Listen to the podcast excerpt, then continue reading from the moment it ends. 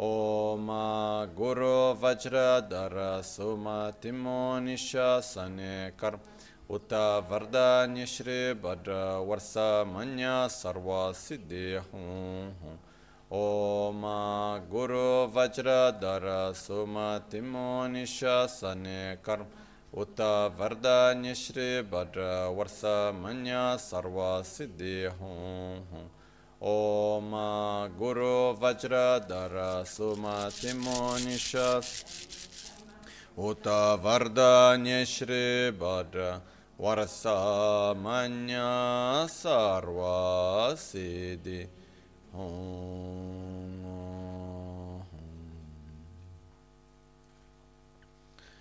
dāgī chitsōng lāma tujē chē nyamdā dālā tujē sikṣu sō gībē shēsān dālā tēndō sō uyōng sōnggē nāwā tsēdō sō tsēchī nīngnē sōwā dēbē tsē dēchēn kōrlō wēsō lēkshū yīlā sāmbē dēdēn mā lūpā gēmē lhūnggē drupra jīnggē lō tsōnyī sōdān dīgdēn shābē tsē dīnggē namkē yīn sō lēkshū nē labchēn tsōnyī yōng sō tsōpā dāng Chera nyetun chamra jingi lo chancho pargi ninsen tukun tu nyu peme siudru lekshun chancho drube gege kunshi shi tungen de la drupra jingi dagi lo na che la chokpa dan che min samchur ngenpa shiwad che dan tumbe dede ma lupa beme lungi drup Dorna tingne tsera tamche dan techi pardune kav tamche tu. rese kyamne lama kele me tukche chengi dala siksu so. Gongyab drewe nyamda dacha la chetson lame tuche rab gongne. kodan sunge nawa drame tu nyam sunyongwe kesan topra shung kewa kundu yanda lama dan drame cheki pela longche chi. Sadan lamge yunden rab zon. Dorje change kopa nyur tobe shung Pakyuke kudan dagi lu Pakyuke sundan dagi nga Pakyuke tukdan dagi Ten yerme çikto çingi lu Makyuke kudan dagi lu ma kyu ke sundan da gi nga ma kyu ke tukdan da gi yi ten yer me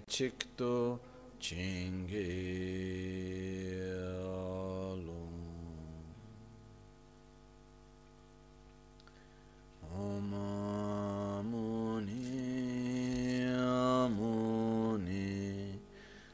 Mahamuni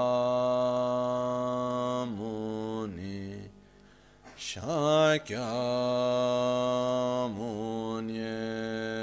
Swaha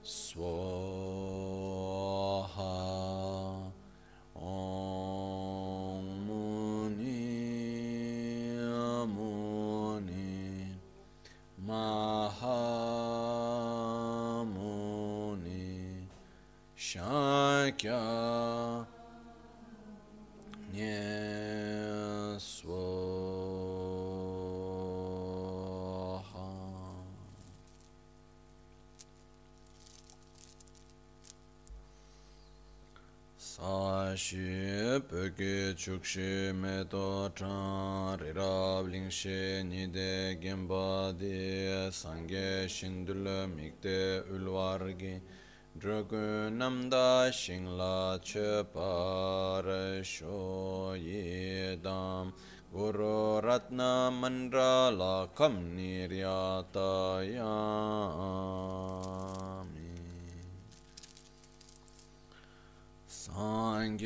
chedan soge chonam la jancho pardo dani kepso chi dagi jinso gibe sonam ki drola pinchira sange druparisha sange chedan soge chonam la jancho pardo dani kepso chi dagi jinso gibe sonam ki drola pinchira sangye drupar. Sangye chedan tsogi chonamla chancho pardo dani kyapso chi. Dagi jinso gibe sonam ki. Drola pinchira sangye drupar. Shom the Buddha, Dharma and Sangha I take refuge until enlightenment. Through the practice of generosity and the other perfections, may I attain Buddhahood for the benefit of all sentient beings.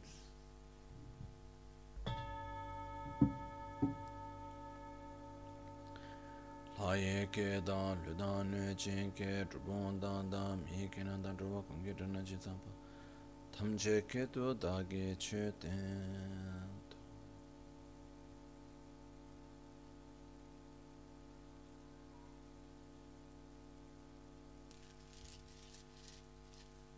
Good morning.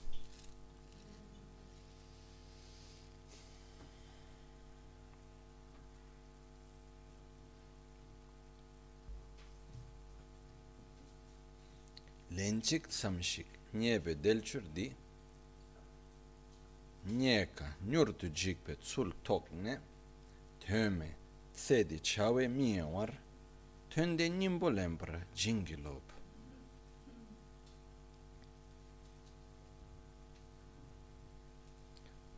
Lenchik one time, only once. Tsamshik once. Niebe to find Deljor freedoms and endowments. So these freedoms and endowments, this special opportunity we have, is found but only once, and it's very rare to find. When it says it's found but only once means it's not something that we can get easily. Hmm? Nieka, difficult to find. Nyur to jikpa. That nyur means fast, quick. Jik means to transform, but also means to end, to destroy, which means, you know, and it says here, uh, it's easily lost. Tokne, to realize. So as we realize, tokne, by, so by realizing that these conditions that we have are very beautiful, very special, that we are very, very fortunate, but that these special conditions we have will end and we don't know when. And most probably it's soon because time passes fast. Once we realize that, töme di chawa mienwar Tunde nimbolembra jingilop. We should not be distracted, mienwar, by the actions without meaning. Tun me chawa. Tun means meaning, me means without. Tse di chawa. Without, we should not be distracted by the meaningless activities of this life. Tunde nimbolembra jingilop. Please bless me, jingilop that I may be able to make to, to, get the essence by making this life meaningful. Tende means meaningful, nimpo means essence. So as we go through the translation, realizing how this freedom and endowments is found but once, is difficult to obtain, and is easily lost, we seek your blessings to partake of its essence make it worthwhile, and not be distracted by the meaningless affairs of this life. There is one question that many of us do sometimes, which is what is the meaning of life? Okay. Why are we here? Uh, what is our mission in life? Uh, some people think, okay, each one of us we have a mission in our life. We were born with a mission, and uh, oh, what's the meaning of my life? I need to do this or I am that, and so on. I'm sorry if I say what I say, but I think personally we have no mission. I think personally there is no meaning in life. In the sense, I try to explain myself. No one of us is special. There is no one here. I am the first one. That we are not special. That, like, oh, we need to do something special in this world. We have a special mission in this world. I don't think I have one. What I think that I have is a special opportunity that I can take it or not. That's a different thing. I am not special. I am just as everyone else, an interdependent being. It depends how much I am able to take this opportunity. This can make me special if we want to use this word, you know. The same is for every one of us. Okay. So it's not a matter to make one's life meaningful, as it says here, no? We seek your blessings to partake of its essence, make it worthwhile, make the life, making this life meaningful, make this life worthwhile, partake its essence, which means in Tibetan Nyingpo Lempa, the meaning of that is like to make good use of it. Okay? So, how do you make good use of a car? using it to go from one place to the other safely and comfortably. Having a car in the garage, you are not making a good use of it. You are not um, partaking its essence. Okay? So, I don't think we are here for a mission. We can make a mission out of our life, but we don't have a mission. I don't know if it's clear the difference. It's not that someone have given to us a mission and we are special because we were chosen to do something or something else. Through the interdependence of life, we ended up where we are, with the opportunities that are there, with the conditions that are present. What we do with that, we can make a mission out of that or not. That's in our hands. What's the meaning of life? Life doesn't have a meaning by its own. That's how I see it. You know? It's not that, oh, life is meaningful. Life is survival. Mostly. You know? And uh, it's okay. But if we look, it's not that the life by itself is meaningful. So, how can we make this life having some sense? And then one time, one person made me this question, and it was a very particular context. I was in Cesena, one town near Tuscany, and uh, I think it's Tuscany, Cesena. No, it's, it's, it's, it's Reggio Emilia, no, Emilia Romagna. No. Anyhow, I was in Cesena, and uh, in a place which is like a daycare facility where they help people that had very very bad accidents in their lives. I don't know there was a girl that uh, she fell from a plane after 300 meters the plane fell down and like terrible accidents and people that went through really a lot a lot of difficulty most of the people that were there they almost died and they still had many difficulties in their bodies and in their lives. Like situations that most of us we are not even able to imagine so much. So i was there with this group like maybe 10 people like this talking. And then at one point one lady she made me the question. She said i like to ask you not to make the special question but it's a question that i do many very often to myself and maybe you can help me to find an answer. what is the meaning of life. Because very often I don't see any, and I just want to end my own life. We are talking to a person that lost everything that had before, has constant pain every day, uh, many like very extreme situations. No? So when I found myself in front of this lady making me this question, which was not made from a conceptual point of view, she really felt was like really important for her. It touched me. So I found and I said, okay, I need to give an answer that is truthful to myself. I cannot give a formal, nice answer. I need to say something which it's really important. So I took some time just to, to try to look inside my own self and ask what does give meaning to me in life?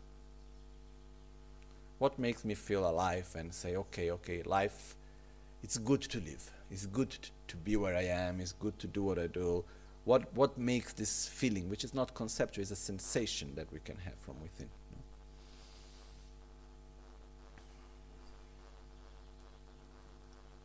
No, I have a very good life. I cannot complain. I have had many wonderful things, and I still have. I have had uh, the opportunity to do many nice things.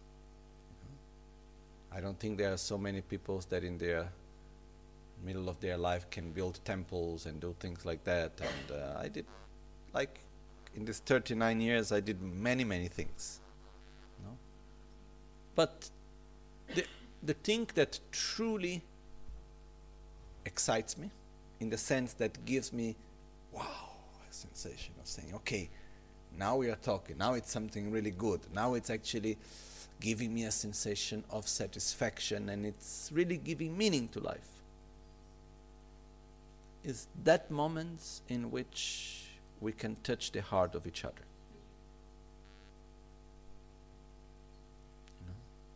which is, it's, it's beyond the fact of doing something good for people. That's nice, but that's not even the point. For me, what truly gives meaning to life, it's to love and to be loved. When we have these moments in which we are truly able to open our heart to each other, these moments in which we can actually truly go beyond the I and the my and we can truly love the other and we open our hearts sincerely. This gives a sensation that for me is beyond everything else. And when we can actually truly be loved, when we feel this exchange, when it's it's one it's one thing, same thing. So, for me, where do I find meaning in life? actually in what is in many texts are talking about this, which is tempa der drovetund, by acting for the benefit of the Dharma and the sentient beings. Which, in other words, means to put oneself in the service of others. Truly. We make this life meaningful when actually we are able to go beyond the I and the my. When we are able to say, okay, I can put myself in the service of others. How? By first taking care of myself. Because I cannot help you if I am not well myself. But on the basis is this wish to be in the service of others, to support others, to help others. This is personally what I feel that really gives meaning in life. Because what I see around me also is we live in a very selfish sort of society where, you know, the things that we are, the opportunities that we have, and we look for they're all centered into our own needs, into my needs and what I need and what I want. They're mostly centered into this. Okay? Then there is a part, okay, oh yes, we need to be social friendly and eco friendly and this and that. And yes, we need to take care of the environment as long as it's good for me. I need to take care of the society as long as it's good for me. So, yes, I will do a lot of humanitarian aid because then I can put in my portfolio that I do humanitarian aid and I can show that I am a good person because I help others. I'm being a little bit to the extreme, okay? But what truly gives joy is when actually we are able to put ourselves truly, sincerely in the service of others. And then in this moment, we see that what we need to do is actually we need to develop ourselves. Because we cannot help others if we are not well ourselves. So from that, it comes this determination in which says, What's the meaning of life? Life is made of interactions, life is made of moments that come and go, constantly moving. We are here now and we are not here anymore. The words I'm saying, as I say, they end. When we meet someone, as we meet the person, then it goes. We are constantly interacting to each other. We are constantly going through new experiences of all sorts. You know, since the moment we wake up, the thoughts we have, the images we see, the people we meet, the places we go, the food we eat, the experiences we have, we are constantly interacting.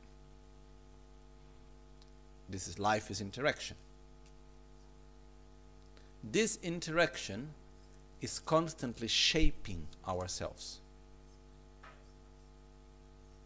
Okay? This interaction is shaping who we are. Physically, mentally, emotionally, spiritually, in every level. So for me, to make the life meaningful is to make a good use of it. To make a good use of life means I will use life intended as every interaction, every moment. Because what is life? Life is experience. Life is to interact with each other. This is living. What is our life made of? Our life is made of years, that are made of months, that are made of weeks, that are made of days, that are made of hours, of seconds, and so on. And what is all of what is inside all these years? If we need to see what fills up our days, what is like inside life? Interaction. We watch, we look, we listen, we touch, we encounter, we meet. We are constantly interacting with each other. And all that interaction which sometimes is even the interaction within, within our own self, with our thoughts, with our memories, with our projections, and all of that. But all this interaction, which we can call interdependence, but this constant interaction, it's shaping ourselves. So, what does it mean to make a good use of life, to make life meaningful? Is to use the interactions of our daily life to make ourselves a better person. it's not so important what we are actually doing. It is also important. But where we should really look for is by doing this or that, where do I get? Who do I become? So when we say here Nimbo Lemba, nimbolemba, tende nimbolemba, which is to partake the essence of life, to make it worthwhile. How do we gain the essence of life?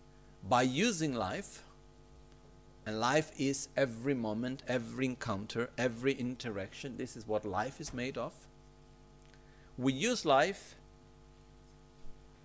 to develop ourselves, to make ourselves a better person, and to help others to be better persons also. Because how can I help you to have more patience if I do not have patience? How can I help you to be more kind if I am not kind, truly. How can I help you to see reality clearly if I am completely in the darkness of ignorance myself? I can only help you to see what I see, nothing more than that. I can only help you to go through the path that I have already been. This is very clear in many levels. So,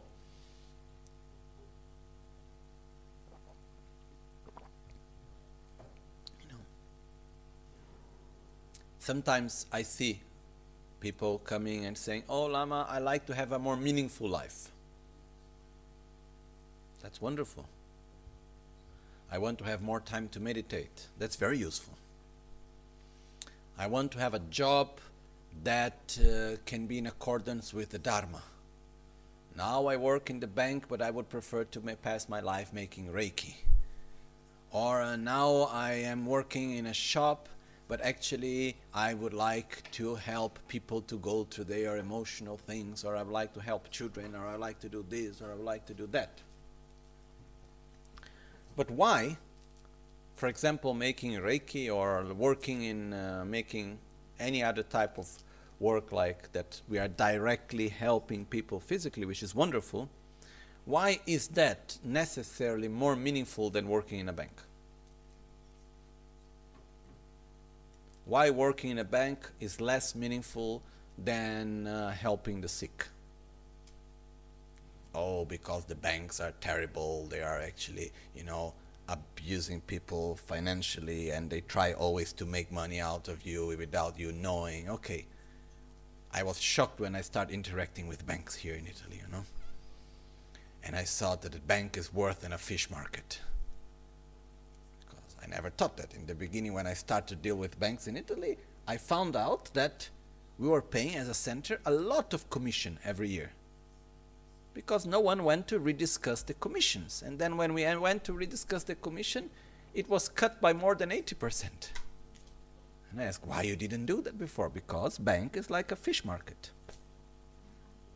That's another subject, okay?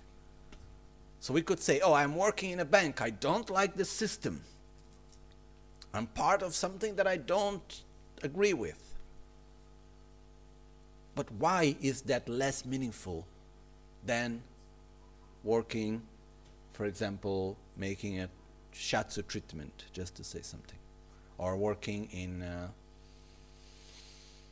I don't know, in a hospital and many other ways?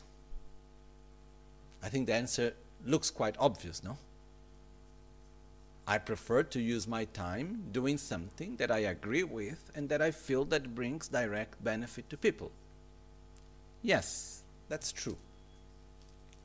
But what makes this life meaningful?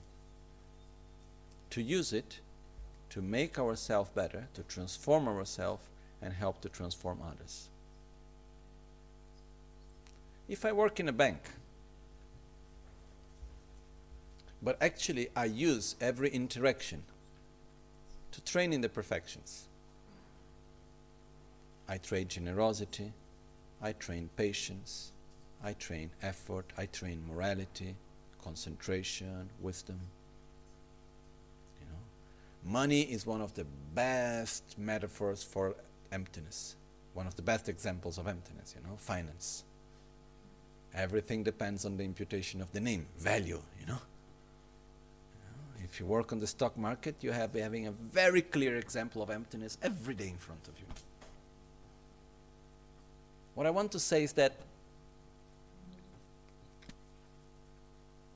what makes life meaningful i'm sorry if i say if i explain in a way that is a little bit harsh okay? I say sorry beforehand. But sometimes it's good to go a little bit to extreme so that we can somehow grab it. What makes life meaningful is not to do things that we feel are meaningful that actually sustain our own self gratification because when we do something that helps other directly, it makes our self gratification. We feel we feel good about it. You know, it's incredibly self gratifying when people come to us and say, Thank you, you have helped me. It's incredibly self gratifying. It's beautiful. It's nice. It's pleasurable. Or not? Yeah. So, but what makes life meaningful is not to do things that are self gratifying.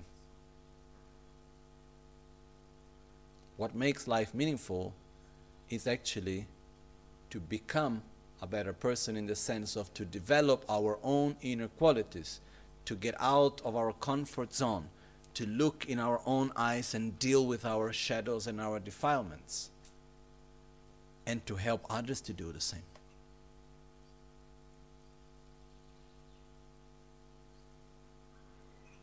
Which is not necessarily a pleasurable process. But through that, when we come to the end of the day, okay, I have made a good use of it. Because when we think that to make life meaningful, we need to do good things instead of become a good person, it's clear the difference. The danger is that we want to do good things simply to nourish our own selfishness to nourish our own self gratification somehow.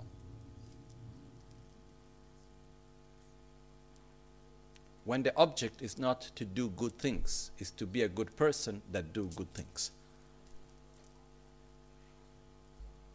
I don't know if it's clear.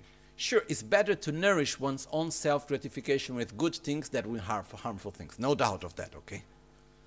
So it's like I'm talking about a very subtle balance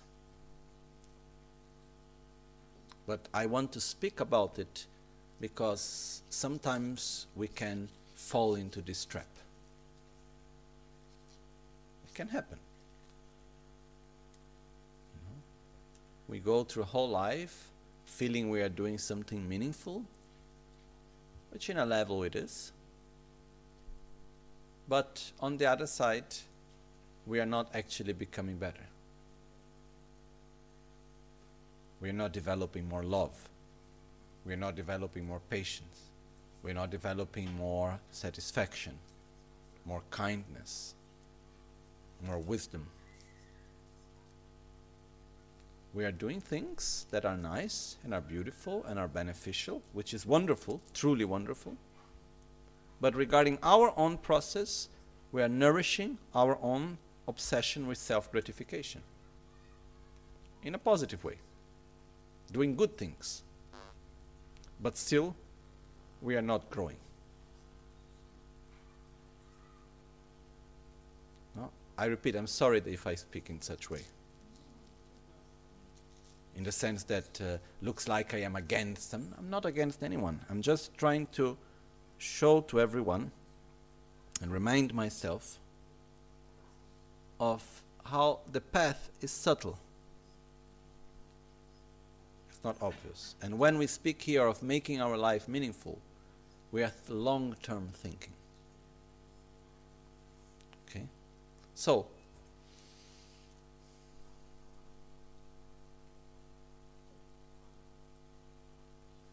there is a clear difference between the Western modern perspective and the Eastern or more ancient perspective on life. Okay.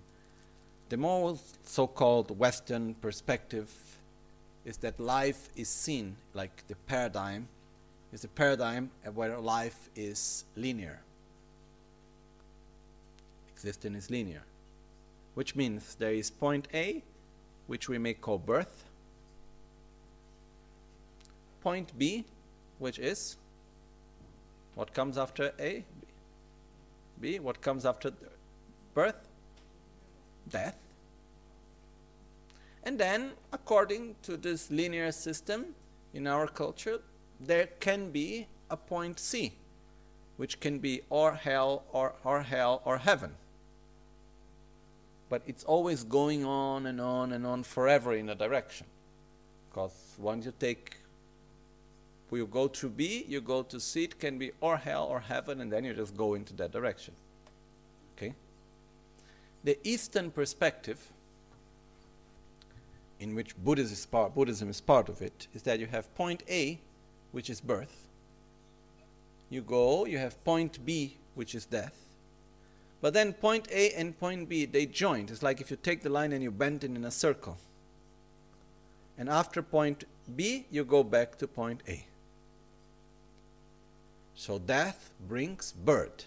Birth brings death. Death brings birth, and birth brings death. And it's constantly. Okay? So, in a linear view, it's an opportunity that it's only once.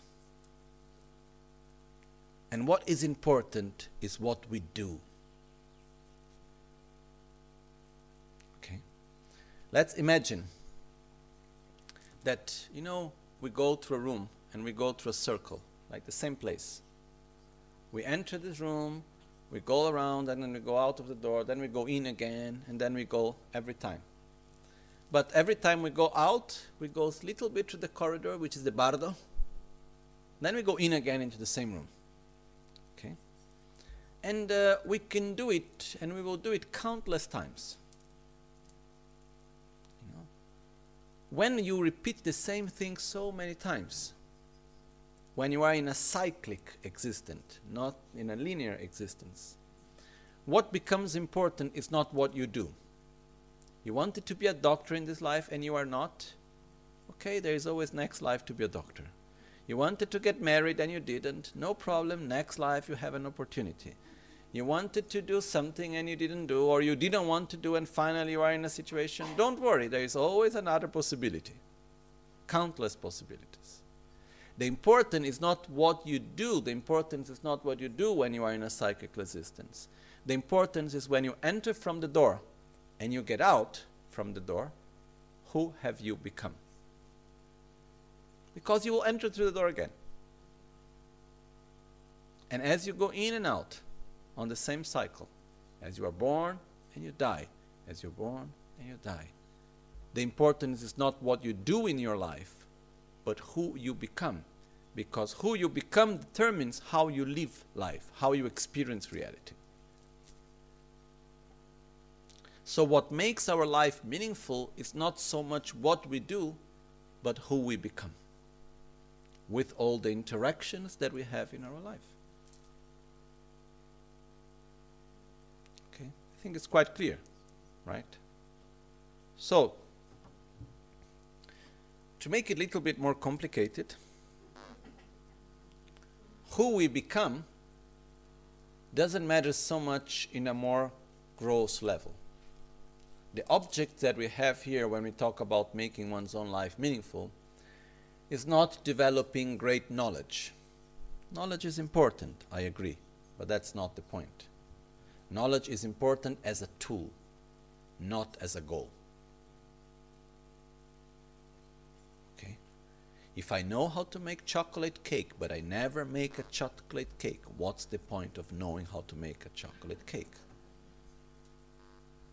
If I know how to build a house and I never build a house, and I know how to make a chocolate cake and I never make a chocolate cake, what's the difference of knowing how to build a house and how to make a chocolate cake if I never do any one of them? Knowledge are very important as tools to be used in our life.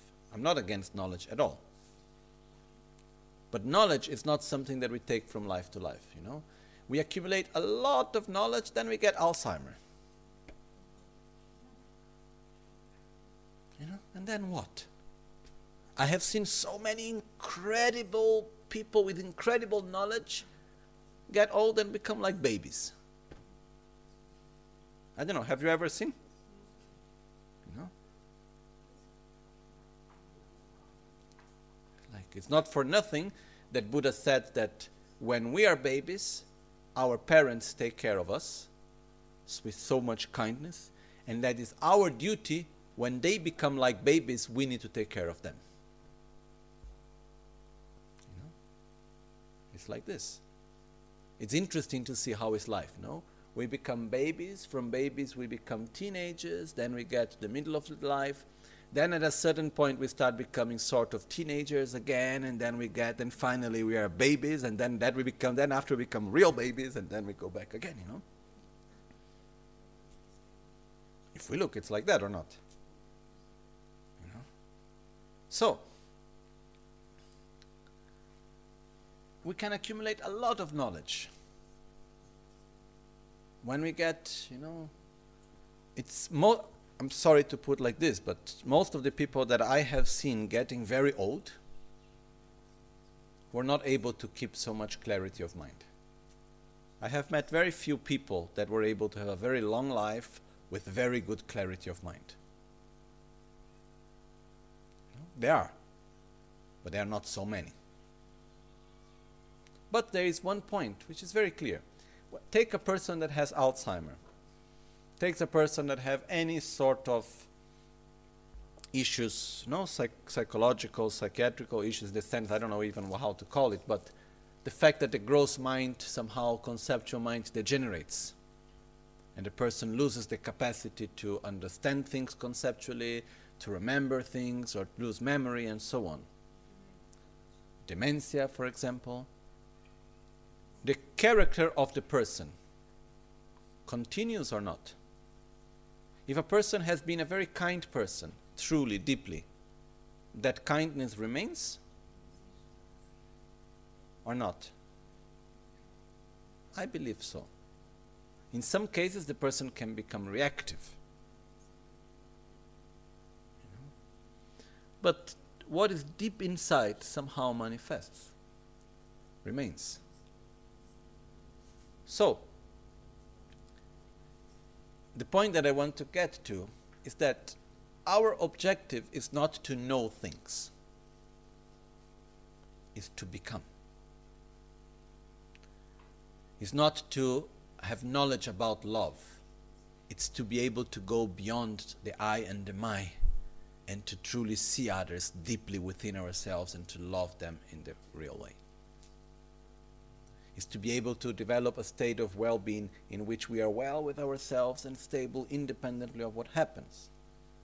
To develop a state of patience that we don't lose our control and we don't become aggressive. It doesn't matter what happens know, with us. When we develop these states deep within ourselves, this we take with us from life to life. So, the objectives that we have in our path, when we say, let's make this life meaningful, is to develop what continues from life to life. That's why also it says here, and not be distracted by the meaningless affairs of this life.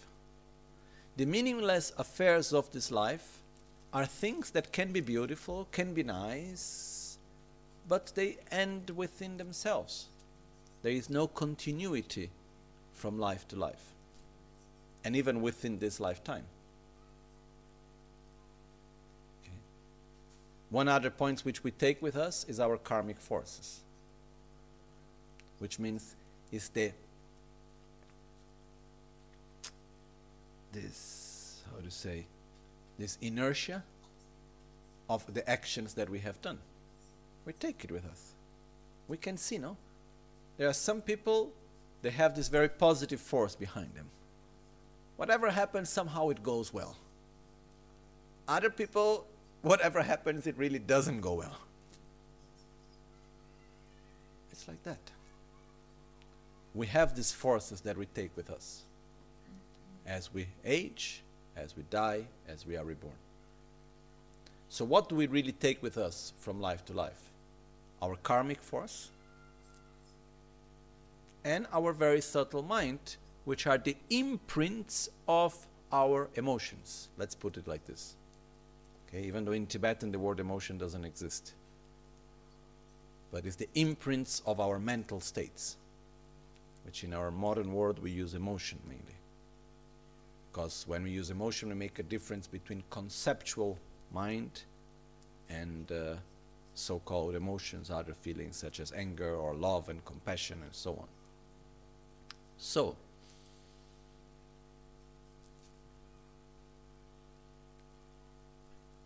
what we are saying here is that our priority is not to do things right. Our priority is to cultivate love, to cultivate patience, to cultivate respect, gratitude, satisfaction, peace, wisdom, generosity, morality. That's our priority. Because if we do not have good qualities, we cannot truly help others. And on the other side, this is what we will take with us in this life and what comes after. So, this life is, is, is very precious, the opportunity we have. It will end soon. And so we must make a good use of it. The good use of it is with what do I familiarize myself? What do I become? And which actions do I do? Because whatever I do, it generates a force that I take with me that will determine what I would experience in the future, so called karma. Okay? So, one small advice is that we shouldn't be, to say, trapped, let's say, in an idealized image of how our life should be.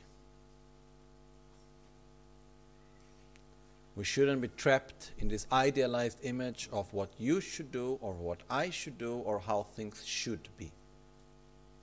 And we should stop victimizing ourselves. Instead, we should make good use of the conditions that are present, which are not perfect, far away from being perfect. They are wonderful in many aspects they are not perfect in the sense that they are far away from an idealized image that we have of how things could be. You know? So, do not wait to practice. Do not wait the perfect conditions to do something. We need to use what we have right now in the best of our abilities, what is there present now? Because this is one very important issue, you know. For example, when people come to talk, when I talk to someone, and the person has a certain difficulty in his or her life. It happens, right? Sometimes. You know? And uh, if you come to talk to me, and you come to me with a difficulty, I will listen carefully. But what makes one of the main differences is what do you want by coming to talk with me, with me or with anyone else? You want to share your burden and to make clear that you are a victim? Or you want some support for clarity for a solution that comes from you? Because some very often what we want is just we want to say our problem, you know. Just, oh, you know, Lama, I have this and that happened and that person and I am here and I'm there. And then I look and I said, okay, you know. Like one time it was very clear for me. I was talking to a friend and then he came with all these things. Oh, I have this situation and it's very bad. And I, then I, and I thought a lot. I said, okay, I have one solution for you. Do this. This will help you. Ah, but this is difficult. Okay. And I stopped and I thought, I thought, I thought. I said, okay, then do that. That would also work. Oh, but that I really don't like. Okay. Again, I thought I found a third solution. And I said, okay, do this thing here. This would really work for you and it will really help you in this situation. Oh, but this one is difficult and I don't like. Then remain with your problem. Come on. You know? Because if you don't want to put yourself into the game in the sense like to put effort to solve something and wait for the universe to solve the problem for you, then you just wait. That's a choice that each one of us have. But the point is that our life depends on us, not on anyone else. And as long as we are and we make ourselves the victims, we will lose time and lose opportunities. And just familiarize ourselves more and more with the state of suffering. Then luckily one day we die. Why I say luckily? Because one of the beautiful things of death is that there is a reset. I'm not joking, huh? Because imagine what would be to go to a psychologist if our gross mind would continue from life to life. Or if we would live thousands of years. How many traumas we accumulate? How many projects have not been fulfilled? How many people have abandoned us?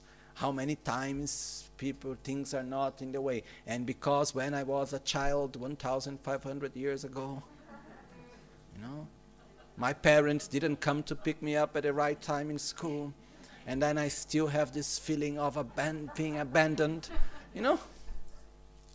And then this I continue to project in everyone. So every one of my friends and my boyfriends or my girlfriends or this or that and my with all the thing continue. At least when we die, gross mind, finish, we reset we bring with us from life to life the karmic forces, and we bring with us from life to life the imprints of all our emotions and our habits, and everything is very strong what we bring with us. But on one level, we start again. Okay? And this is not an excuse to say, okay, better I die. I'm not saying that. Because now we have wonderful conditions, and we must make sure that we prepare ourselves to continue in our future lives to have also good conditions. But the point that I want to bring is that our priority should be to take care of what continues from life to life, which is what continues within the same life.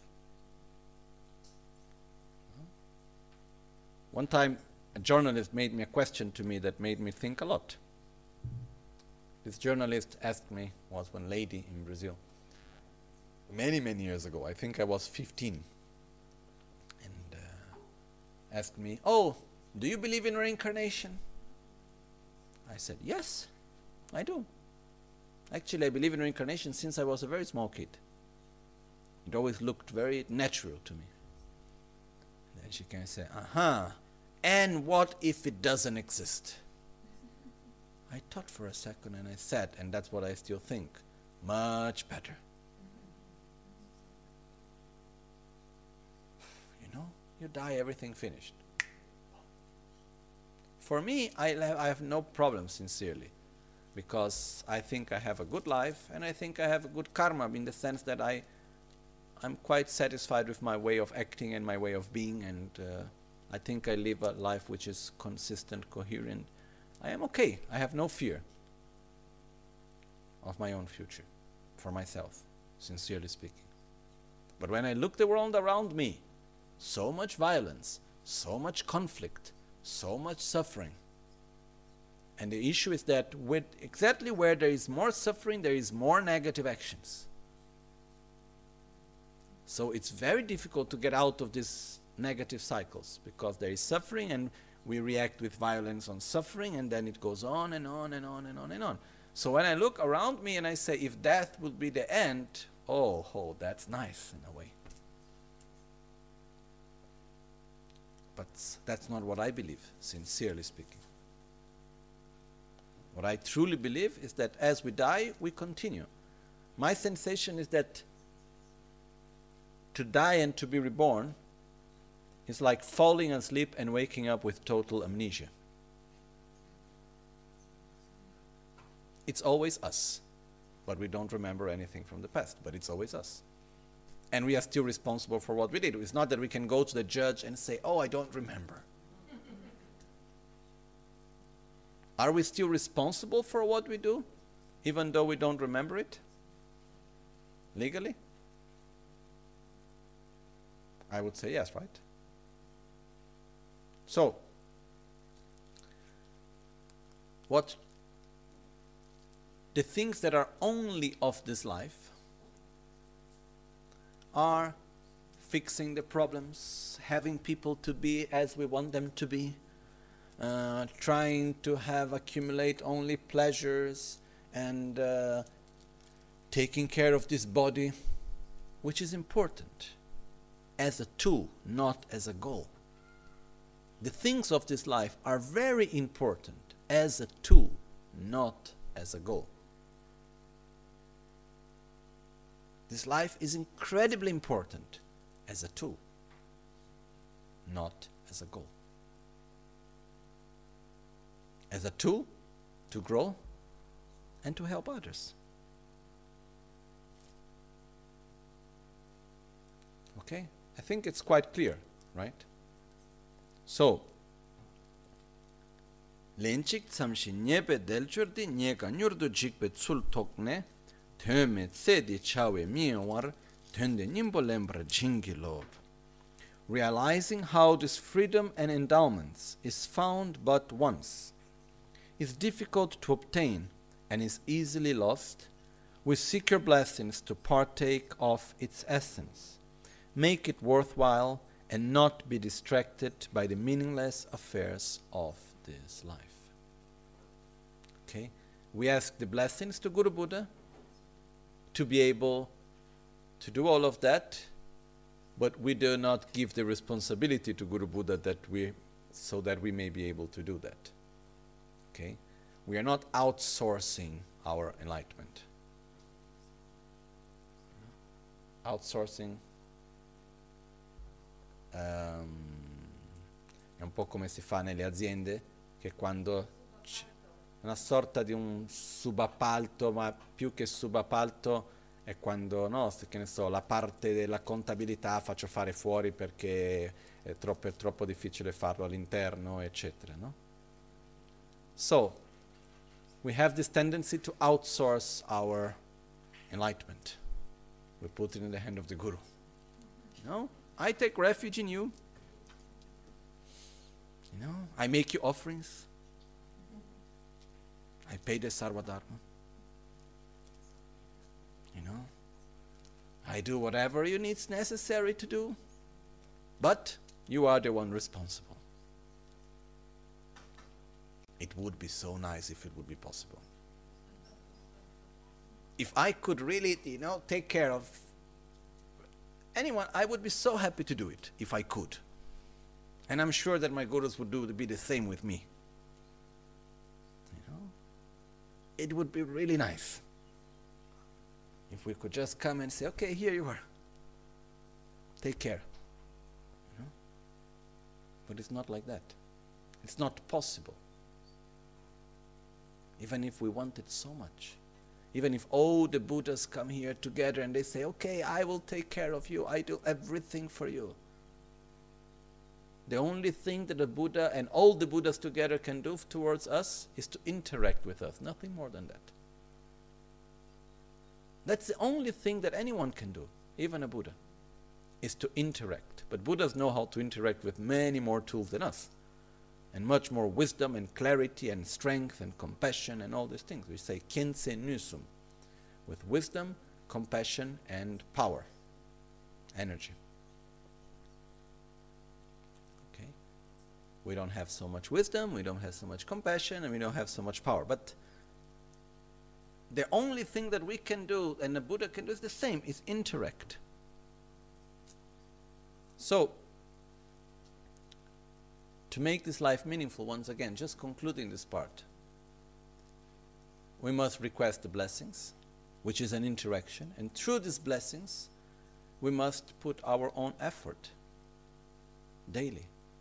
And in order to do that, we must first have clarity. You know? Effort is to put energy in what is meaningful but is not easy.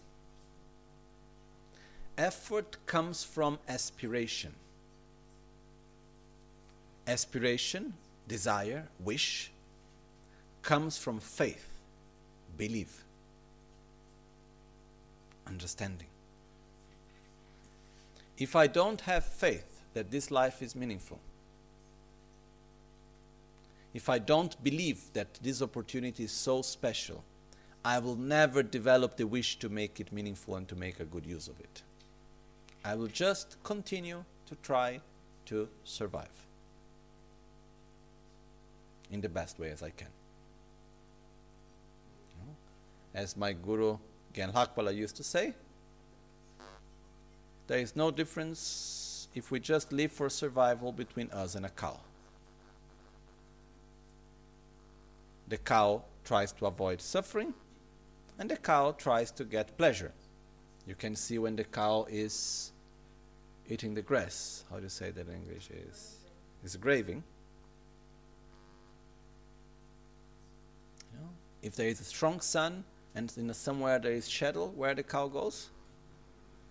In the shadow.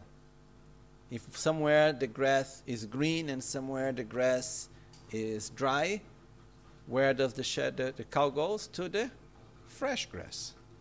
So the cow looks for pleasure and avoids suffering. What's the difference between us and a cow? We are more elaborate. Okay? If we live just for survival.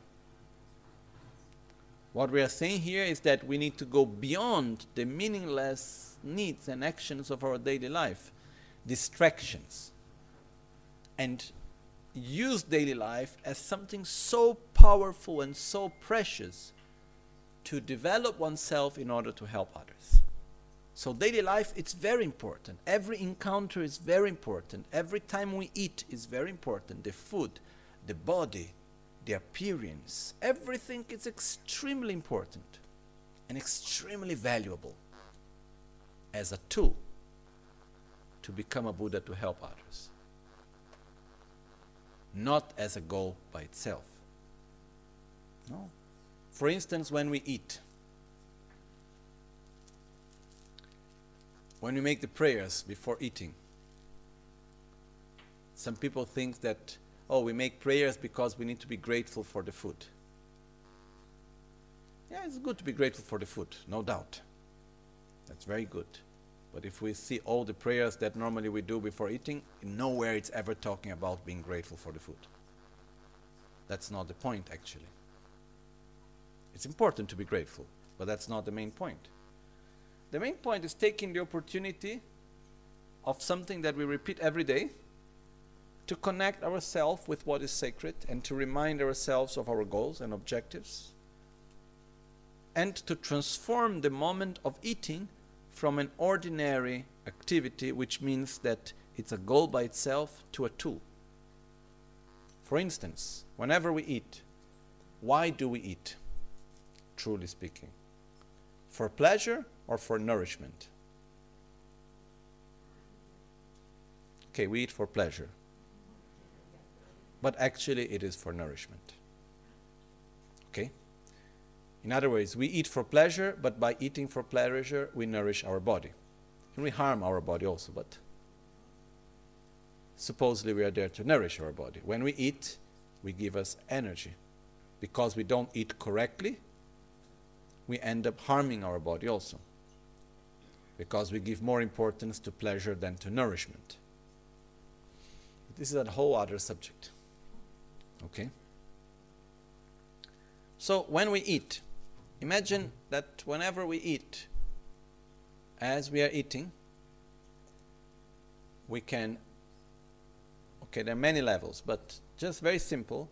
When we eat, we dedicate and we have the awareness may this food that I eat nourish my body, give me the strength, so that with that strength I can actually develop myself and help others. I can be in the service of others. Simple as that. You know? We transform the moment of eating. Eating is not anymore a goal, not anymore a final goal, but it becomes a tool. For what? To be strong in order to help others. Then there are many things that we can do while we eat. So beautiful, actually. For example, as we eat, one of the beautiful practices is we visualize in our heart is sitting Guru Buddha. Our Guru is sitting on an eight petaled lotus in our heart, joyfully. Then, as we eat, we concentrate that as we are eating the food, all our subtle, the winds, enter from below to above and from above to below into the central channel. Make the tummo fire, which is the fire of digestion, to grow. So the fire becomes strong in our navel. The digestive power is able to transform and digest well the food. Then, once the essence of the food that we eat, we offer it to Guru Buddha in our heart. And once we offer it, the remaining of that goes to all the billions and billions of beings that live in our body, which are billions. You know? It's incredible to think that there are more microorganisms in our body than human beings in this planet. You know, all this microbiome, it's incredibly rich. So we offer to all of them. And this is something that comes from like very ancient teachings. Huh? So we first offer to the Guru in the heart, we take refuge, we remain gratitude, we feel loved and love. Then from that we dedicate that it goes to all the beings in, our, in the whole of our body. And as we offer to them this nourishment, because the microbiome, uh, the microorganisms that live in our body, they are nourished by what? By what we eat, actually. They are nourished by our body. So we offer to them. And as we offer to them, we dedicate made through this intimate relation that we create by being and together in the same body. Made through the merits and through the merits of having made offerings and having been generous. May I reach enlightenment soon. And once I reach enlightenment, may I guide each and every one of you, all these beings, towards enlightenment. Even if we don't do the second part, and we just think that as we eat, we nourish all these beings in our body and we are happy to nourish them. And we dedicate to them. We are already practicing generosity as we eat and we generate a lot of positive karma as we make the offerings also. We concentrate in Guru Buddha in our heart, that is inseparable of all Buddhas. As we make offerings to the Guru in the heart, as we eat, that goes to everyone. So we transform a selfish act, which is I want to have pleasure, because that's normally what we do when we eat. No? If we look, it's quite a selfish act or not when we eat we transform a selfish act into I offer the pleasure. The best is the food, the better. The most tasty it is, the better. Because then we experience that bliss of coming from the food and we offer it to Guru Buddha in our heart. And we offer the nourishment and to all the beings, holy beings through the Guru Buddha in our heart and to all sentient beings through all the microorganisms in our body. So,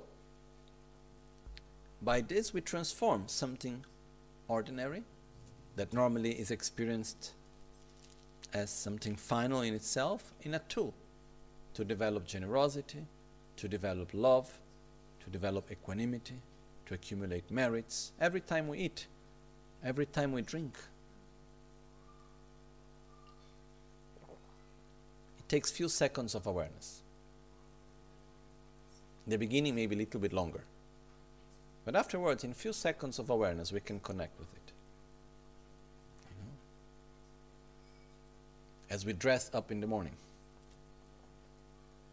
Okay? I don't think anyone goes to work and goes out of the house in pajama, right? Normally, we dress. So when we dress up in the morning, how do you transform something so somehow ordinary into something meaningful? Just by attributing meaning. Okay, I, I choose colors that I dress. So uh, we make the connections, for example, between the colors and the five Dhyani Buddhas. So white is wisdom, red is concentration and satisfaction, blue is love, compassion, patience, yellow is humility and generosity, green is rejoicing and trust and uh, how to say courage, power of realization. Okay, today I need more generosity. I dress something yellow. Oh, today I like to I need more patience. I put something blue. You know, and we connect with it. We dress ourselves with it. We adorn ourselves with it. Then we can have jewels. Okay? Like in the bodhisattvas, for example, when we take an image of Tara or any manifestation like bodhisattvas, the bodhisattvas have six types of jewels. So as we go in the morning, we can adorn ourselves, not with gold or diamonds and so on. These are not so much value. You know, sincerely speaking, what's the point of putting a diamond? It shines. The one time I asked someone, and someone said, "It shines." You can put a battery with a light also, you know. But okay, diamonds are beautiful. It doesn't matter, but that, that's not the point. Putting aside the jokes, jokes, the point is that we adorn ourselves with something much better. We adorn ourselves with patience, with love, with generosity, with morality, with respect, with gratitude, mostly with the six perfections. So as we dress up in the morning, as Rinpoche said many times, when you do go in the morning and you look at yourself in the mirror, you should do your inner makeup. As you paint yourself, whatever, you do your inner makeup. You know, and you, someone may think, oh, Rinpoche is so modern. No. It's very traditional. You know, we have in this very, very ancient prayer book where there is the daily practices to do. There is one of the first things that we do in the morning is that as we wash our face and, wa- and brush the teeth, there are particular visualizations to do in order to prepare oneself for the day. So, as we are washing the face in the morning or having a shower, we are supposed to visualize that all our negativities and bad emotions are going away. If we are a little bit more advanced in our practice, we visualize all the Buddhas, like especially the five mothers that are granting us the empowerments in the morning. So we take the four empowerments and we take the vase empowerment as we wash ourselves in the morning. Know, Making it simple, we just imagine that as we have a shower in the morning, you know, what we are doing, we are putting away all the, not only the tiredness, but any negativity that is with us, energetically, emotionally, we, we clean away. So we visualize Guru Buddha and that are pouring nectar that is coming to us, and then it goes through. And then once we have made this first sort of purification, we protect, we do that. Then after that, as we dress up, we generate the motivation for the day. It's like if you go for a party, or if you go to work, or if you go to a friend's house or a family house, do you wear the same clothes everywhere you go, or you put different clothes? I wear the same, but I think most of you, do you wear always the same type of clothes? Normally not. This means that when you dress up, you prepare yourself for the day. So in the morning, as we dress up, we prepare ourselves for the day. So first we clean ourselves, we wash ourselves from uh, negative emotions. So we generate the motivation as we first purify ourselves, eliminating any negative emotions and so on as we clean. Then, as we dress up, we generate the intention for the day. We prepare ourselves. Oh, I will practice today patience. So I put something regarding my own clothes that connect me to patience. I can use the blue color, for example. Or I can have some sort of jewel or something that connects me to that. you know. even when we put our glasses on. It can be very meaningful. It's a very good metaphor. Because the meaning is that I cannot see reality clear. Okay? So I adorn myself with wisdom. And every time I put my glasses on, I remember that everything lacks inherent existence. So may I be able to see reality actually as it is. And sometimes we need to clean it because we forget, you know. So we remember everything is interdependence. Reality doesn't exist as it appears. So we need glasses to try to see things more clear. So this is the wisdom through which we can see impermanent phenomena are impermanent, even though they appear as permanent. Subjective reality is subjective, even though it appears as being objective. You know? So when we put the glasses on, we remember ourselves of that. Okay? Not everyone can have glasses, but those that have have an extra opportunity for enlightenment.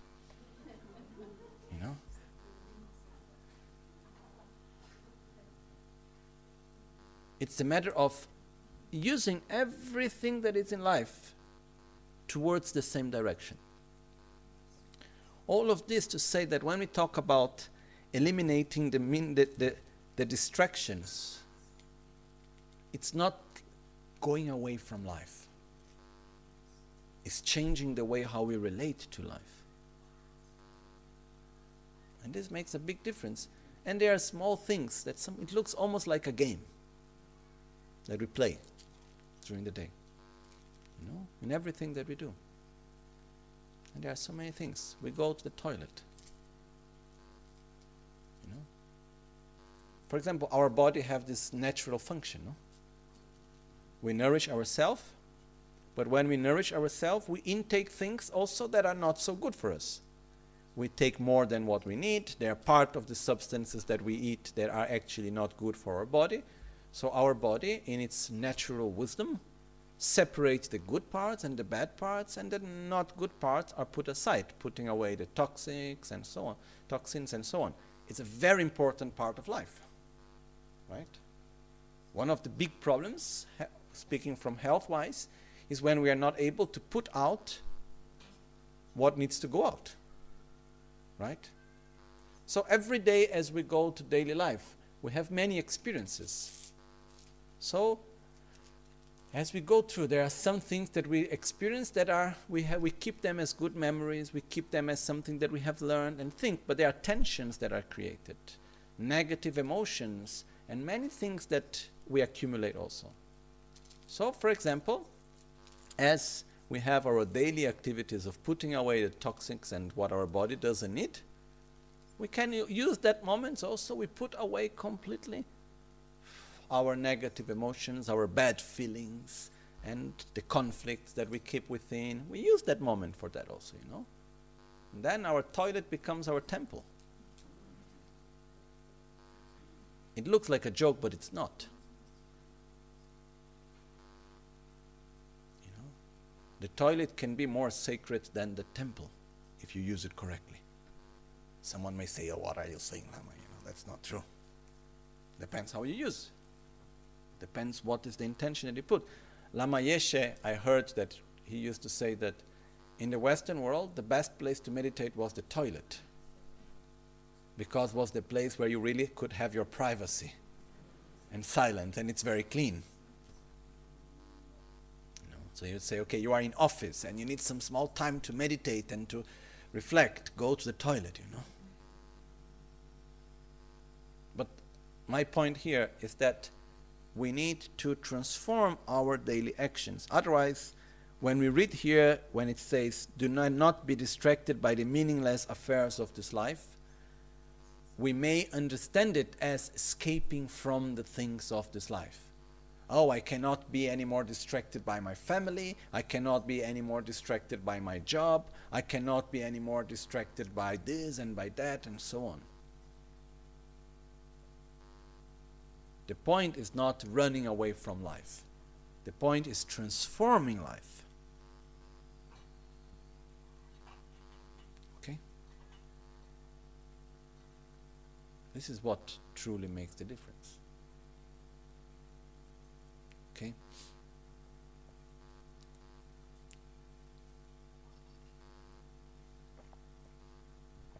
Again, is it easy to do that?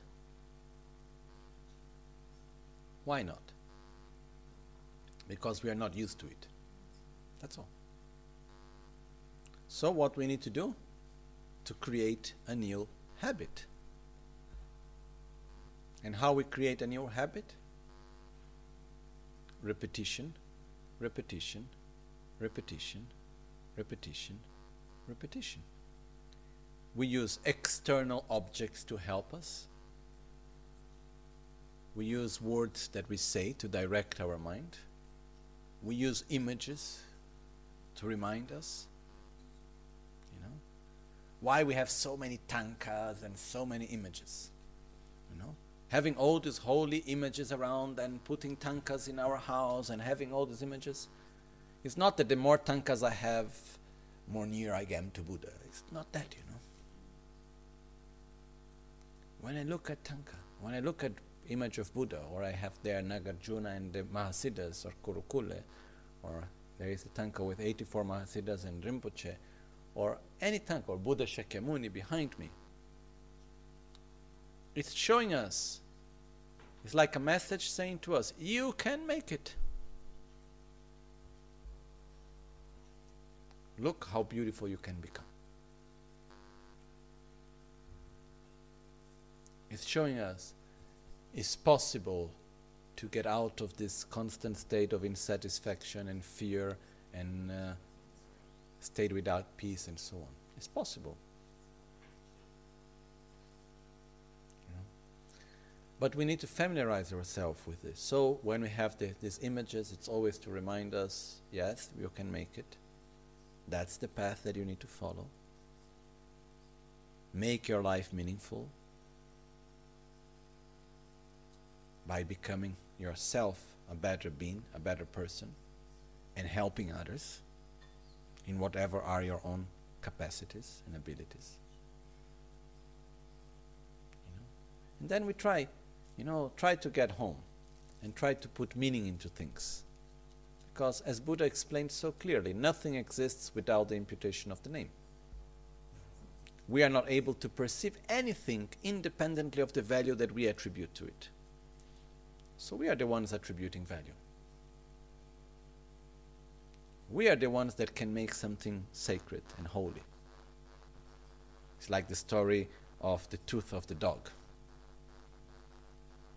There was a Tibetan lady that had a lot of faith in Buddha.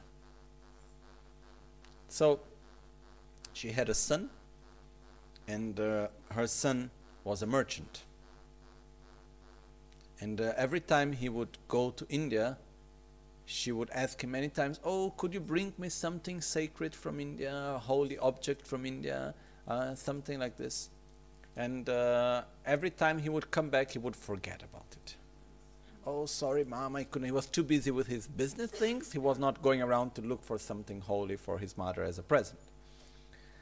So at one point, his mother was already very old, was already many times that this happened, and he had uh, by all means that he would this time bring something to his mom.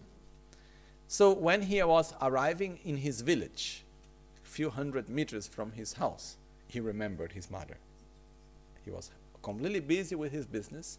Then suddenly said, Oh no, I didn't bring anything for my mom. I cannot let this happen again. So he looked around and he saw the corpse of a dog, a dead dog. So he went there and he took out one tooth of the dog, cleaned it well, took a beautiful box with brocade inside, and put the tooth inside. And then he went to his mom, he made a sort of ceremony with a procession then brought to his mom and say, Oh, I brought from India the tooth of Buddha, you know, a holy object for you, and this and that. And the mother was so happy. she put the box with the tooth in her altar. And she did prayers to it every day for many years. Many years. And then slowly, people in the village start to come to take blessings from it. And they got very good results out of it. You know? And then starts to give there is a Tibetan word, word called ringsel.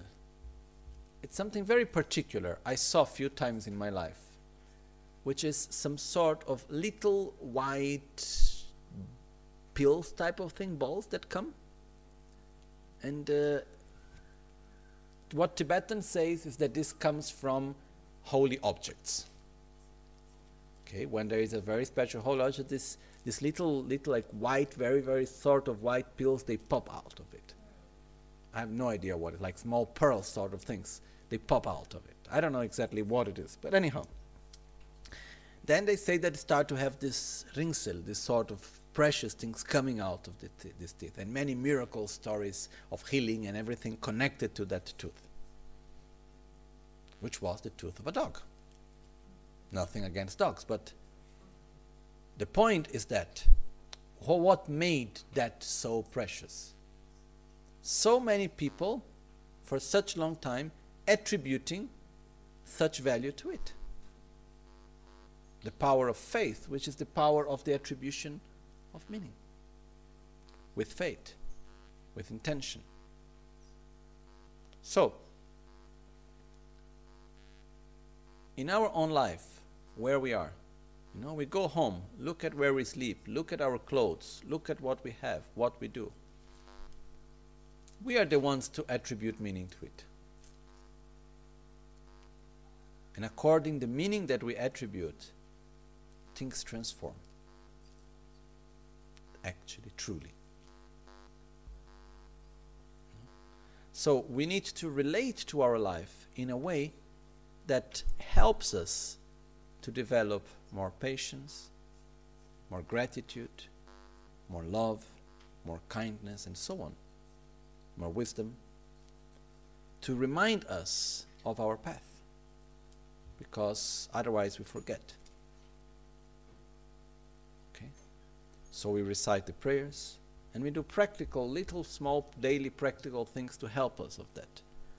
Like I have known people that Tibetans like that they would eat with a bone off from the rib. No, there was a monk that he used always he would never take a spoon. He would have a, a rib bone to eat to remember remind him of impermanence and death. You know? And then each one can find their own ways of remembering oneself, okay? The important thing is what value you attribute to the things that are there. For example, when I restructured the house that I was living in India. I fixed little bit many things. And then at one point,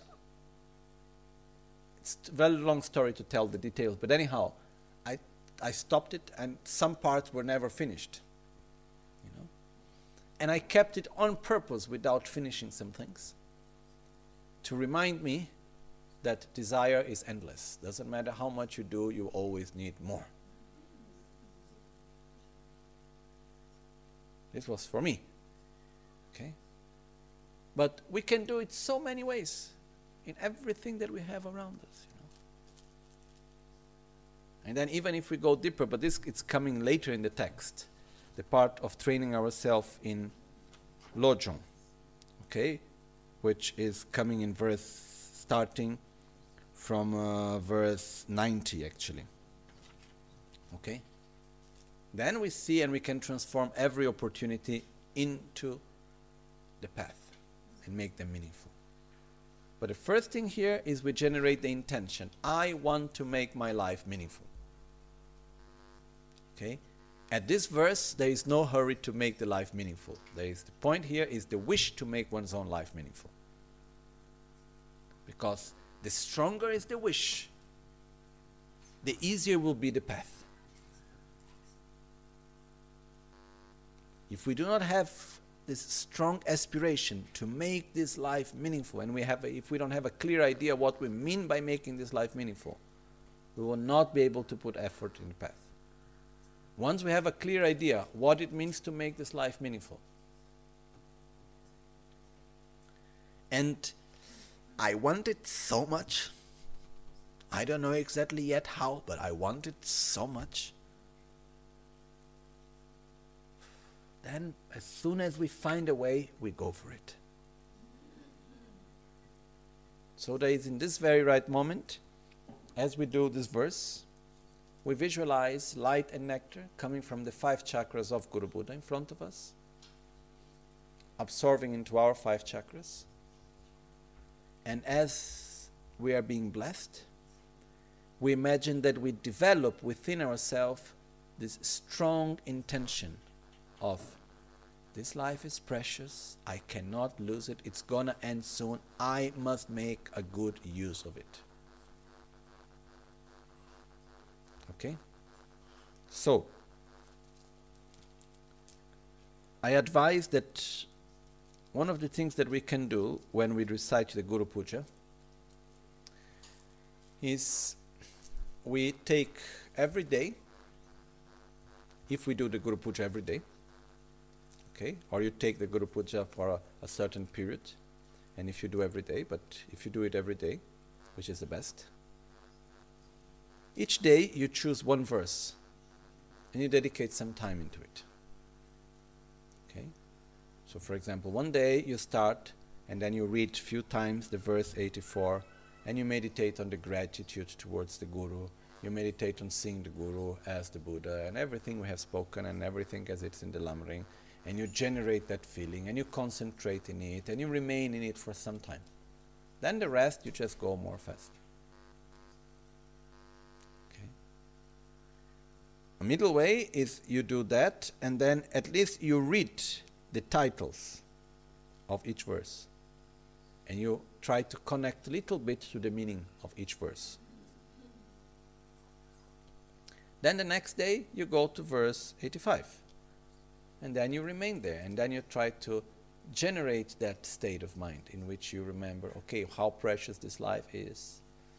Wow you know so many people in so much difficulty. Look at me how fortunate i am. So many people lost without guidance how fortunate i am. You know i have met the dharma. I have a healthy body.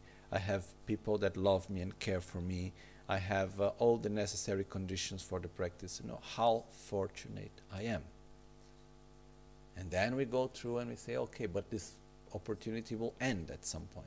I will die. Then we go to the questions Am I going to die or not?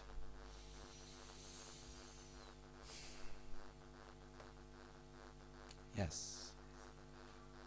When? I don't know if I die today, what I bring with me and what I leave for others. What am I doing with my life today to take care of what continues and to take care with what remains?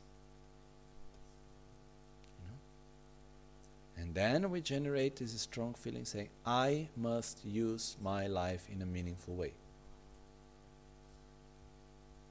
I must become a better person. I must use this as a tool, not as a goal by itself. Every moment, every meeting, everything, I must make a good use of it.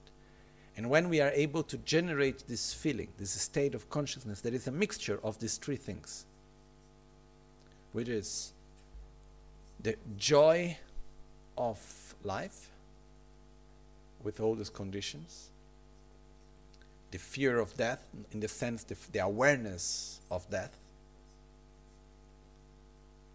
and the urge to use life in a meaningful way. The urge to use life in a meaningful way comes as a result from the other two coming behind before. So when we develop this urge to use our life in a meaningful way, then we remain in that state. And we repeat this verse two, three times, you know. And we remain there. And then when we feel that this is there, we try to keep it, this feeling. Because then we are familiarizing ourselves with that state of consciousness. No, we can do it for half an hour, for one hour, for 10 minutes, the time that it's comfortable for us. Then we go to the other verses. Then each day we meditate on one of them. We reflect, we do analytical meditation on each one of them. Then when we go to the end, we start again from the beginning. And the more we are able to do it, the easier it will become. And then at one moment, we just recite quickly Shincho Tamba Jezon Lama La.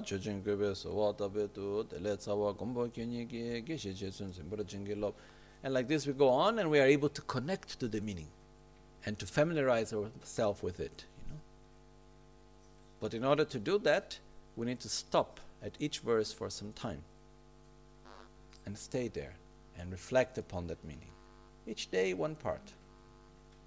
Then slowly, slowly, we get really acquainted with it. It becomes natural within us. So, the visualization is mostly the same. We visualize Guru Buddha in front of us, five chakras, light and nectar coming, entering through our five chakras. Then we feel that we receive the blessings. And the most important thing than the visualization is that we feel that we have developed that state of consciousness. Okay, so we imagine that we have this strong urge to use our life meaningfully. Okay? Sorry?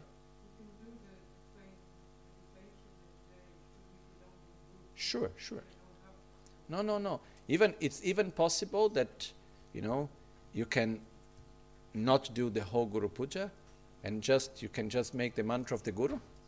Lojo sambo pa gyutra shipa tu che tempe tinle yarngon da pe gyutra lo tsampe se parche pande lame shabla sowa de oma guru vajadara sumati munisha sane karma uta vardanya shri bada varsamanya sarva siddhi hon hon pa kyu ke kudandagi lo pa kyu ke sundandagi nga pa kyu ke tudandagi ten yerme chik tu chingi lo ma kyu ke kudandagi lo ma kyu ke sundandagi ma kyu ke tudandagi ten yerme chik tu chingi lo and then you go through verse 84 no? It's good to go through the whole process because then we familiarize ourselves with all the steps. You know, we can do it in so many ways. Even, for example, we can, we could even not read the verses but just read the titles. That could even be possible, you know. So you just remind yourself of the steps. So, how to rely upon our spiritual guides, the road of spiritual path developing the aspiration to take the essence of our human rebirth, the actual method of gaining happiness of higher states in future lives. And we go through that, reminding ourselves of the steps. Okay? The verses help us to direct our mind. Okay? And it's good to read it in our own language. To do it in Tibetan, it's also important because it has a particular blessing we can recite it slowly. It has a different way, a different impact on us. But it's important to know the meaning. Okay? So, we just try to take each one of these every day.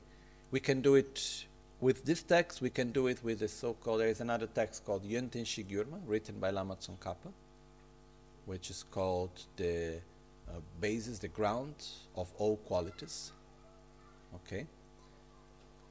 and uh, which is very very similar just different words saying the same thing okay so we do that every day and as we recite every verse we visualize guru buddha lights coming then we familiarize that, we visualize that then if we want to do one st- little step ahead to help us first we make an analytical meditation reminding oneself why this life is so meaningful reminding ourselves that we will die soon that and until we get to the conclusion i must make this life meaningful this urge to use this life in a meaningful way. Once we reach that then we leave it aside. We go back just to simple breathing meditation and then we imagine our daily life and we imagine a situation where normally we take things for granted and we forget to use our life meaningful and we forget that we are going to die and we forget that we are very fortunate and so on. So we just imagine a daily situation. And then as we imagine that we are in that daily situation, then we say, no, no, no, that's not like that. And then we hook ourselves back by connecting to all that we have meditated before, and we imagine that we transform that ordinary situation into something meaningful. Okay? When we are with our friends, when we are eating, when we are working, when we are walking, anything. So we imagine that we are in a normal situation and then suddenly we can connect. But for to do that, we must see that mind which takes things for granted, which complains and doesn't recognize the fortunate things we have in life. We recognize the mind that doesn't see impermanence and believe that we are immortal somehow. We take the mind that instead of wanting to make the life meaningful is there victimizing oneself and so on. We, we look at that. And then we say, no, no, no, that's not the way of being. And then we invert our attitude. And we develop this urge to make life meaningful and we transform this situation, all in visualization. Okay? No, it can take time. You can stay one hour there, imagining many things, or 10 minutes, or 5 minutes. But if we are able first to make an analytical meditation, then we are able to imagine a situation where we allow the wrong views, such as taking life for granted, of not seeing impermanence, of not wanting to make one's own life meaningful, instead being the victim of the world, and so on. And we see that, and then in visualization, we act differently. We transform our attitude, we invert our attitude in visualization. And then, when we are able to do that in visualization, we remain within that state for some time Later, when we'll be in our daily activities, it will be much more easy to do that. Okay? So, we can even add one, one part also, which is first we make analytical meditation. Then we request the blessings and saying, Please, Guru Buddha, bless me to give me the strength to be able to do this. And then we visualize the situation and we transform it in visualization. Okay? And we can do this following each one of the steps. For example, in the first step, we visualize the more. First, we do an analytical meditation about the relation with the Guru. Then we imagine a situation in which normally we, we imagine a situation in which we allow our reaction to come, in which we judge negatively our Guru or something like that. Then we bring the mind of our analytical meditation and say, no, no, it's not like this because of this and this and this and that. Then we invert the situation. We change our, our attitude. And we are able to apply the antidote in visualization. Okay, that's a very powerful tool that we can do. So, each one of this verse, it's like the essence of a very profound practice. So we shouldn't hurry up to go through the verses. You know, we can take verse 85 and we can dedicate a whole year to it actually. Or at least a whole month. You know? And in this month, okay, we don't need to think about Mahamudra. We need to think about I need to develop the urge to make this life meaningful. Then Mahamudra will come as a consequence after. I say Mahamudra to say some very high level of meditation, which is very important and very, very important. But first, we need this urge. So we need to dedicate some time to it. If we do not dedicate time to it, it will not come. I'm sorry if I put like this. Buddha and all the masters coming after have put the steps very clear to us. Rely correctly upon a spiritual guide. Realize the preciousness of the conditions that you have. Realize the certainty of death. Develop the urge to make this life meaningful. It's quite clear, right? When we think about it, does it seem impossible to develop these states of consciousness or it seems as something possible? It's possible, right? It takes energy.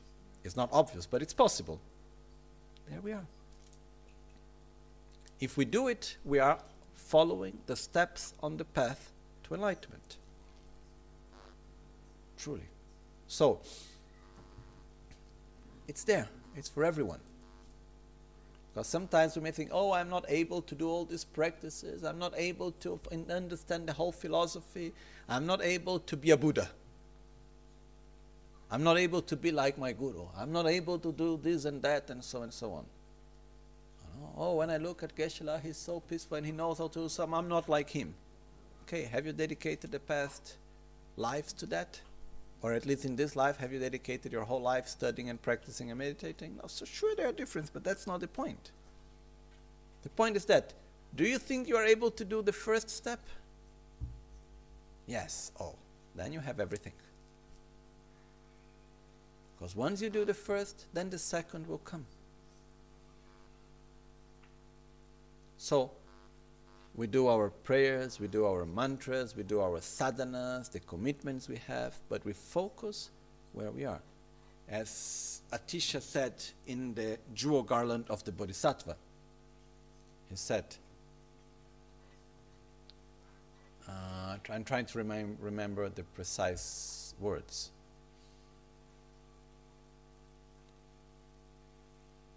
Now, it's not coming in Tibetan, but it says, he said, before starting anything new, first finish what you have started. And the commentaries refer that before meditating on the pressure on impermanence, first acquaint yourself with the preciousness of this life. Before you want to go to meditate on bodhicitta, first you need to meditate on loving oneself, which is what we are talking about today. So, the steps are very clear. And we need to follow. The steps have a precise order in which one step helps the other. Okay? And these are the steps that all the great practitioners of the path have followed. Which are the steps that Lama Tsongkhapa had followed? This. If we take more near to us, if we take, for instance, Pabongka Rinpoche, you know, we have the great fortune to have the notes of his own meditations. Exactly on these same steps. It's not like, oh, because I am a beginner, I am here in the Western world, I am a beginner, so I need to meditate on the preciousness of this life. No, that's, ev- that's the step that everyone have done. And we can also do it. But it's very important for us to focus on it. And uh, I repeat it again and again because sometimes we like to know things. Oh, it's, it's very, I like also huh? to understand the meaning of the verses and uh, to go through it and analyze and have all the Lamrim understanding. It's so beautiful, it's so wonderful, all of that. But we, missed, we need to do that, but we need to put our focus mainly into transforming ourselves by generating these beautiful states of consciousness. In other words, to walk on the path. We walk on the path when we develop these states of consciousness in a non conceptual level. We use the conceptual level with analytical meditation and with visualization and so on, and we start applying it in our daily life so that it appears and comes within us in a spontaneous way. That's what we need to develop. Okay? So, when you say, Oh, I am Buddhist, and someone asks, Oh, but what do you need to do as a Buddhist? First thing, have stability on your path. Make sure you are on the right path. Okay? Rely correctly upon the Guru. This is just the basis. But if someone asks you, say, the path, first step, have the joy of the fortune that we have in this life be able to recognize the preciousness of all the wonderful conditions we have. Second step, awareness of our own mortality. Third step, the urge to make this life meaningful. see the preciousness, see the value on every moment, on every day, on every action. That's the steps that we need to do. And then we will have the next ones that come after. Okay? So, this verse basically it's developing the aspiration, the wish to make this life meaningful.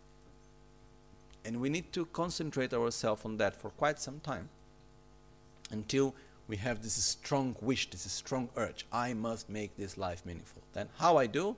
Next verse. Okay? As the next verse said, not says, no? Ngeso dunge barwe me jikne nyingne kuncho sumla kyamdro shin dikpon getson tada drubala tsompa lulen chebar jinglo. We will comment it afterwards, okay? I'm not going to enter now explaining the verse. But it says, Aghast at the third as the searing blaze of suffering of the lower realm in the lower realms, we take heartfelt refuge in the three precious gems, and seek your blessings so that we may eagerly endeavor to practice the various means for abandoning what is bound to misfortune and accumulating virtuous deeds. In essence, I want to make my life meaningful. So, what do I do? I take refuge in the Dharma by taking refuge in the Buddha, and I support the practice by taking refuge in the Sangha. And what do I do? Finally, what's the main point that I need to do? I need to do what is right and stop doing what is stupid, basically. In other words, accumulate virtue, abandon non virtue. Act in a way that is virtuous and stop acting in ways that actually are negative. Do what is good, abandon what is harmful. But this we will call, we go through it after. Okay? But first thing we must have this urge. I must make my life meaningful. Okay? So we conclude here for this morning. We do our final dedications. Sashi peke chushi me do chan rirab linshi nide gemba de sangye shindul mikte ulwargi drogu namda shingla chöpra sho jetsun lame kutse rabtenchi nam namkara trinle chochur ge pada. Losan tempe drame sasam ge drawe munse taktu ne gyur chi ye dam guru ratna mandrala kam niryata yami Rinpoche swift return prayer. Dechen gyabo lama heroka, dechen darpa chege shayene, dechen tabshe nge ngedun nimbachen, dechen yabyon sunge dakyon tsong, losan tenpe nyinche sipe miye tupten degyo zime kyon yampor, chinle drowe mari mimba chen, shimben le dro yarpe ngun barato, gongyo pawa pamu tsonamgi, medo dudan rolmo yerke kala chepe shikshin shikshintu dacha dungwe seldev yutsangon shiwe kui drowa tsumge su. Shiwe sungge chedra nawarache shiwe tuni shimbe chamse shi shide semba chenpo nyurchun shu. Tupten dutsi nimbe shimbe chu semche rarang kamda mungoru dugu tsimze druban rinpoche rime drowe nyinchi nyurchun shu. Rwaan kyunyi drwe shidre tsun daso namkya shide tundu nir. Jisi drwa shide choncho tu male tesi kyosha tunzo chi. Dacha remu jishin drwa la lama kuncho sumge tujinda. Kebra tensun dorje shukden se namshi trinle maye ton zu. Kewa kundu yanda lama dan drame cheki pelal. 사단 람게 연데 랍존 dorje change kopa nyur tobe shoya nimo dele tsendele nime kunyan delek shin. Ninsen takto delek pe kuncho sumke jinge lo. Kuncho sumke ngodru kuncho sumke trashi shon.